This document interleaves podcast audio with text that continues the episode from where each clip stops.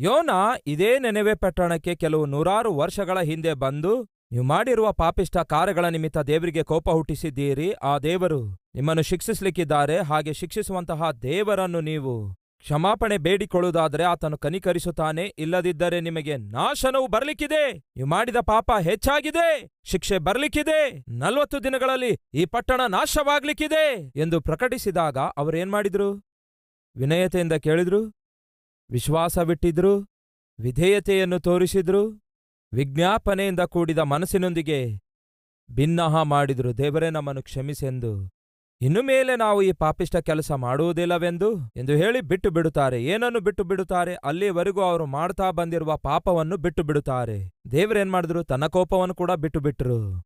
ಶಿಕ್ಷಿಸುತ್ತೇನೆ ಎಂದು ಹೇಳಿರುವ ಮಾತನ್ನು ಕೂಡ ಮರೆಯುತ್ತಾರೆ. ಅಂದರೆ ಒಬ್ಬ ಸೇವಕನು ನೇರವಾಗಿ ದೇವರಾತ್ಮನಿಂದ ದೇವರು ಹೇಳೆಂದು ಹೇಳಿರುವ ವಾರ್ತೆಯನ್ನು ನಿಮಗೆ ಹೇಳುತ್ತಾ ಇರುವಾಗ ಯೋನ ಪ್ರಕಟಿಸಿದಾಗ ವಿನಯದಿಂದ ಕೇಳ್ತಾರೆ, ವಿಶ್ವಾಸವಿಟ್ಟು ವಿಧೇಯತೆಯನ್ನು ತೋರಿಸಿ, ವಿಜ್ಞಾಪಿಸಿ, ಪಾಪ ವಿಸರ್ಜಿಸಿ ಬಿಟ್ಟಾಗ ಜರುಗಿದೇನೆಂದರೆ ರಕ್ಷಿಸಲ್ಪಟ್ರು, ಕಾಪಾಡಲ್ಪಟ್ರು.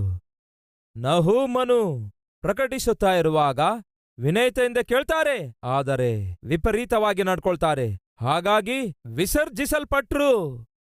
ಇದಿನ ದಿನ ನಿಮ್ಮಿಷ್ಟ. ಯೋನ ಪ್ರಕಟಿಸಿದಾಗ ಜನರು ವಿನಯತೆಯಿಂದ ಕೇಳಿ, ವಿಶ್ವಾಸವಿಟ್ಟು ವಿಧೇಯತೆಯನ್ನು ತೋರಿಸಿ, ರಕ್ಷಿಸಲ್ಪಟ್ಟಂತೆ ಈ ನೀವು ರಕ್ಷಿಸಲ್ಪಡುತ್ತೀರೋ? ಇಲ್ಲವೇ ನಹೂಮನ ಪ್ರಕಟಿಸಿದಾಗ ವಿನಯದಿಂದ ಕೇಳಿ ಕೂಡ ವಿಧೇಯತೆ ತೋರಿಸಲಾರದೆ, ವಿಶ್ವಾಸವಿಡಲಾರದೆ, ವಿಪರೀತವಾಗಿ ನಡೆದುಕೊಂಡು ವಿಸರ್ಜಿಸಲ್ಪಡುತ್ತೀರೋ ನಿಮ್ಮ ಕೈಯಲ್ಲಿದೆ. ರೇ ಸಹೋದರ, ಸಹೋದರಿ ಕೊನೆಗಾಣಲಾರದ ಹಾಗೆ, ಸಮಾಧಿಯಾಗಲಾರದ ಹಾಗೆ ನಿಮ್ಮ ಜೀವಿತ ಮುಂದಕ್ಕೆ ಸಾಗಬೇಕಾದರೆ ಒಂದೇ ಒಂದು ಮಾರ್ಗವಿದೆ. ಏನದು? ದೇವರು ಪ್ರಕಟಿಸುತ್ತಿರುವ ಈ ವಾಕ್ಯವನ್ನು ಕೇಳಿ, ನಾನೇ ಆ ಕೆಲಸಕ್ಕೆ ಬಾರದವನು. ನಾನೇ ಇಂಥ ಪಾಪಿಷ್ಟ ಕೆಲಸ ಮಾಡುವಂಥವಳು. ನನ್ನೊಂದಿಗೆ ಈ ದಿನ ದೇವರು ಮಾತಾಡ್ತಾ ಇದ್ದಾರೆ. ನನಗೋಸ್ಕರವೇ, ನನಗೋಸ್ಕರ ಸಮಾಧಿ ಸಿದ್ಧ ಮಾಡ್ತಿದ್ದಾರೆ. ಕೇಳಿರಿ, ನೆನೆವೆ, ಪ್ರಪಂಚದಲ್ಲಿಯೇ ಬಹಳ ದೊಡ್ಡ ಪಟ್ಟಣ ಆಗಿತ್ತು ಬಹುಶ್ರೇಷ್ಠ ಪಟ್ಟಣ ಆಗಿತ್ತು ಅದನ್ನೇ ಸಮಾಧಿ ಮಾಡಿಬಿಟ್ರು. ಅಡ್ರೆಸ್ ಇಲ್ಲದಂತೆ ಅಳಿಸಿಬಿಟ್ರು. ನೀವು ಎಷ್ಟರವರು? ಒಂದು ಸಾರಿ ಆಲೋಚಿಸಿರಿ. ಆರಡಿ ಕುಣಿಯಲ್ಲಿ ಹೂಣಿಡಲು. ಎಷ್ಟು ಜನ ಬೇಕು? ನಾಲ್ಕು ಜನ ಬೇಕು. ಅಷ್ಟು ಚಿಕ್ಕದು ನಿಮ್ಮ ಜೀವಿತ. ಕೆಲವು ಲಕ್ಷಾಂತರ ಜನ ವಾಸವಾಗಿರುವಂತಹ ಮಹಾಪಟ್ಟಣವನ್ನು ಒಂದೇ ದಿನದಲ್ಲಿ ಸಮಾಧಿ ಮಾಡಿಬಿಟ್ರು ದೇವರು. ನೀವೆಷ್ಟರವರು? ನಾನೆಷ್ಟರವನು? ದೇವರಿಗೆ ವ್ಯತಿರೇಕವಾಗಿ ಜೀವಿಸುವುದಾದರೆ ಈ ದಿನ ನಮ್ಮನ್ನು ನಾವು ಸರಿಪಡಿಸಿಕೊಳ್ಳೋಣವೇ?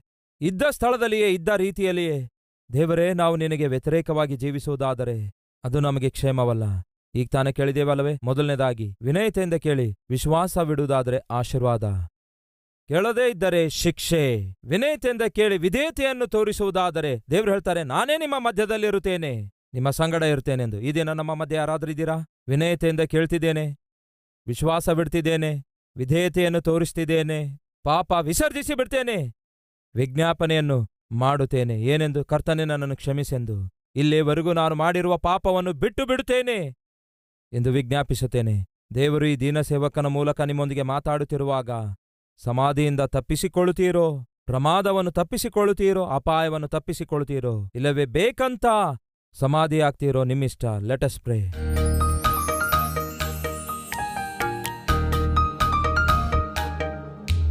ಮಹಾಪರಿಶುದ್ಧನಾದ ಪ್ರೀತಿಯುಳ್ಳ ತಂದೆಯೇ, ನಹೂಮ ಪುಸ್ತಕದ ಮುಖಾಂತರ ನಮ್ಮೊಂದಿಗೆ ನೇರವಾಗಿ ಸ್ಪಷ್ಟವಾಗಿ ಮಾತಾಡಿದ್ದೀರಿ. ನಹೂಮನು ಯಾವ ರೀತಿಯಾಗಿ ನೆನೆವೆ ಪಟ್ಟಣಸ್ಥರ ಪಾಪವನ್ನು ನೋಡಿ, ದೇವರೇ ನೀನು ಸಮಾಧಿಯನ್ನು ಸಿದ್ಧ ಮಾಡ್ತಾ ಇದ್ದಿ ಎಂಬ ಎಚ್ಚರಿಕೆ ಪ್ರಕಟಿಸಿದರೂ ಕೂಡ ಅವರು ನಿನ್ನ ಮಾತಿಗೆ ಸ್ವಲ್ಪವೂ ಕೂಡ ಬೆಲೆ ಕೊಡದೇ ಇರುವುದರಿಂದ ನೆನವೆ ಪಟ್ಟಣವನ್ನೇ ಸಮಾಧಿ ಮಾಡಿಬಿಟ್ರಿ. ಅಯ್ಯಾ, ನಿಮ್ಮ ಮಾತನ್ನು ತಿರಸ್ಕರಿಸುವಂಥದ್ದು, ನಿಮ್ಮ ಮಾತನ್ನು ವ್ಯತಿರೇಕಿಸುವಂಥದ್ದು, ನೀವಿಷ್ಟು ನೇರವಾಗಿ ಮಾತಾಡಿದರೂ ಲೆಕ್ಕಿಸದೆ ಕೂತ್ಕೊಳ್ಳುವುದಾಗಲಿ, ಲೆಕ್ಕಿಸದೆ ವರ್ತಿಸುವುದಾಗಲಿ ಯಾವತ್ತಿಗೂ ಕ್ಷೇಮವಲ್ಲ. ಲೆಕ್ಕವಿಲ್ಲದೆ ಜೀವಿಸುವಂಥದ್ದು ದೇವರೇ, ಅದು ಶಾಪ ಆಗಿದೆ ಎಂಬ ಈ ವಾಸ್ತವವನ್ನು ಗ್ರಹಿಸಿದ ಪ್ರತಿಯೊಬ್ಬರನ್ನೂ ದೇವರೇ ನಿಮ್ಮ ಕೃಪೆಯಲ್ಲಿ ಜ್ಞಾಪಕ ಮಾಡಿಕೊಳ್ಳಿರಿ. ಬರಲಿಕ್ಕಿರುವ ಅಪಾಯದಿಂದ ತಪ್ಪಿಸಿ, ಬರಲಿಕ್ಕಿರುವ ಪ್ರಮಾದದಿಂದ ತಪ್ಪಿಸಿ, ನಮ್ಮನ್ನು ಕನಿಕರಿಸಿ, ಕ್ಷಮಿಸಿರಿ. ದೇವರೇ, ಈ ಭೂಮಿಯ ಮೇಲೆ ನಿಮ್ಮ ಮಕ್ಕಳಾಗಿ ಜೀವಿಸುವ ಕೃಪೆ ಕನಿಕರ ನಮಗೆ ದಯಪಾಲಿಸಿರಿ. ಹಾಗೆಯೇ ಯೂಟ್ಯೂಬ್ನಲ್ಲಿ, ಈ ಮೀಡಿಯಾದಲ್ಲಿ ಈ ಸಂದೇಶವನ್ನು ವಿಶ್ವಾಸವಿಟ್ಟು ವಿನಯದಿಂದ ವಿಜ್ಞಾಪಿಸುತ್ತಿರುವ, ಜಜ್ಜಿದ ಮನಸ್ಸಿನಿಂದ ಮೊರೆ ಇಡುವ ಪ್ರತಿಯೊಬ್ಬರನ್ನು ಆಶೀರ್ವದಿಸಿರೆಂದು ಯೇಸುವಿನ ನಾಮದಲ್ಲಿ ಬೇಡಿ ಹೊಂದಿದ್ದೇವೆ ತಂದೆಯೇ. ಆಮೇನ್.